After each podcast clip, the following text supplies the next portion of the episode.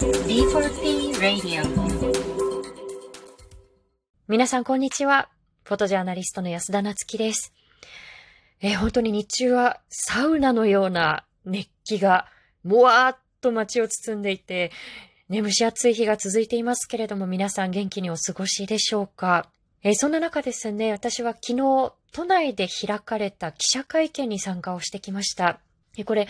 どういう記者会見かというと、ジャーナリストの伊藤詩織さんが衆議院議員である杉田水脈氏、そして元東大の准教授である大沢昌平氏を提訴したということで、弁護団が開いた記者会見に参加をしてきました。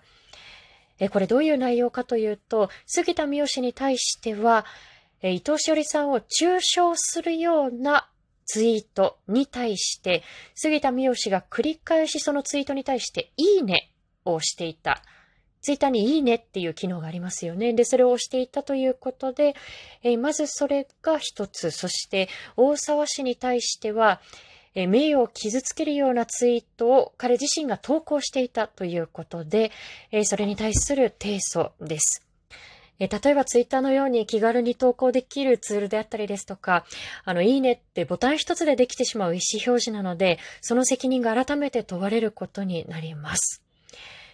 え大沢氏に関しては、6月8日にですね、伊藤詩織さんが蓮見敏子氏に対して提訴をするという記者会見を開いたんですけれども、えそれ以降ですね、例えば、え大沢氏が、伊藤詩織って偽名じゃねえかっていう、まあ、事実とは異なるツイートをしていたりですとか、えそういった名誉起訴に当たるようなツイートを今回問題視しての提訴ということですね。えそして杉田水脈氏に関しては、2018年の6月、えご覧になった方もいらっしゃるんじゃないかと思うんですけれども、BBC が伊藤詩織さんを特集した報道番組、Japan's Secret Shame、日本の秘められた恥という番組がありました。で、この番組の中で杉田水脈氏がインタビューに答えているんですよね。で、伊藤詩織さんが訴える被害に関して、まあ、女として落ち度があるというコメントをしてしまったりですとか、えそれがセカンドレイプに当たるんではないかということで、その当初から批判を浴びていたんですよね。で、今回提訴した内容は先ほど皆さんにお伝えした通り、え伊藤詩織さんに対する罵詈雑言の言葉をツイートするようなツイートに対して、杉田水脈さんがいいねっていうのも繰り返し押していったということなんですよね。で、この記者会見の報道があってからですね、いろんな言葉がツイッターでも飛び交っているんですけれども、えネット上ではですね、例えば、いいねって押したぐらいで訴えるなんて、これは言論弾圧だみたいな声が散見されたんですよね。でも、ツイッターをお使いの方はよくご存知だと思うんですけれども、このいいねっていうボタン、誰かのツイートに対してこれを押すっていう機能って、例えば自分しか見れないようなブックマーク機能とは違うんですよね。で、例えば、こんなツイートに自分はリアクションをしていますよっていうことを、まあ、人に見れる状態にしているわけなんですよね。いいねっていうことを押すことによって。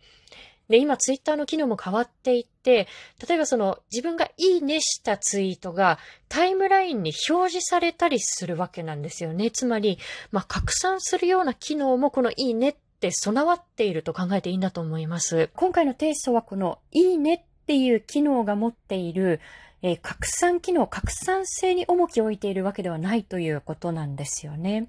で、あくまでも杉田氏がいいねっていうふうに押していったその投稿の内容自体、内容そのものが伊藤詩織さんの心を傷つけるものであるんだということだったりですとか、えまあその中傷のツイートっていうものもものすごい数だったわけなんですけれども、まあそういった中傷ツイートに対して杉田氏がいいね、いいねっていうふうに繰り返しリアクションしている。まあそれ自体が、まあ集団的ないじめのような構造を呈しているんではないか。それ自体に、まあ問題提起をしているということなんですよね。ただ同時に私は個人的にこのいいね機能が持っている拡散性っていうのも気になるところではあるんですね。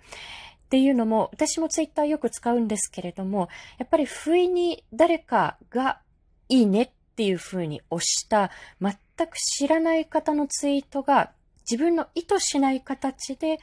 ツイッターのタイムラインで自分の目に触れるっていうことが、やはりこれ使っていると気になるところではあるんですよね。で、この、例えば、いいねではなくて、リツイート、まあ、つまり拡散機能ですよね、に関しては、6月8日の記者会見の際に、弁護士である山口源一さん、こんな風におっしゃっていました。え例えばそのリツイートされた方というのは、え気軽な気持ちでやっているのかもしれませんが、法律上は、例えば道で誹謗中傷のビラを拾って、で、それを数百部、数千部とコピーして各家庭に配ってあることと同じことをされているという理解ですということなんですよね。で、何よりこの言論弾圧という言葉の使い方が果たして適切なのかということも問わなければならないと思うんですよね。杉田水脈は衆議院議員ですよね。で、つまり国家権力の側にいるわけで、権力、圧倒的な権力を持っているのは杉田氏の側なんですよね。で、国会議員の役割って、一市民への罵詈雑言にいいねっていうふうに意思表示をすることではないですよね。で、例えば市民の方々が、え誹謗中傷に苦しまないように法整備だったり、あるいは社会制度を整えていくことが国会議員の役割ではないかなというふうに私は思っています。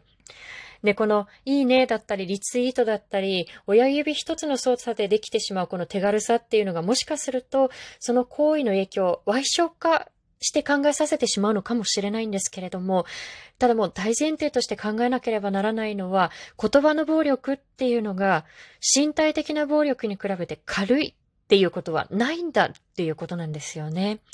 で、その言葉っていうものが持つ重みをもう一度再確認しつつ、え今後の裁判の動きについても皆さんにまたお伝えしていきたいと思います。え以上、安田なつきがお送りしました。D4P Radio